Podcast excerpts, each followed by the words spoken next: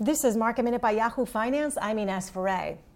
The markets are rallying today. Airline stocks are pushing higher. Cruise line stocks are also rallying today amid states reopening their economies. Meanwhile, the floor of the stock exchange was partially reopened today after being closed for more than two months because of COVID 19. Latin America's largest airline, LATAM, filed for Chapter 11 bankruptcy protection. The main driver for this, of course, being COVID 19. Latin America is now the epicenter of the pandemic. It's worth noting that Delta last year invested $1.9 billion for a 20% stake in LATAM. And Hertz has filed for Chapter 11 bankruptcy protection due to COVID 19. This came after talks with lenders were unsuccessful. The company had until May 22nd to come up with a plan to pay back lenders. Its demand plunged last quarter because of the pandemic.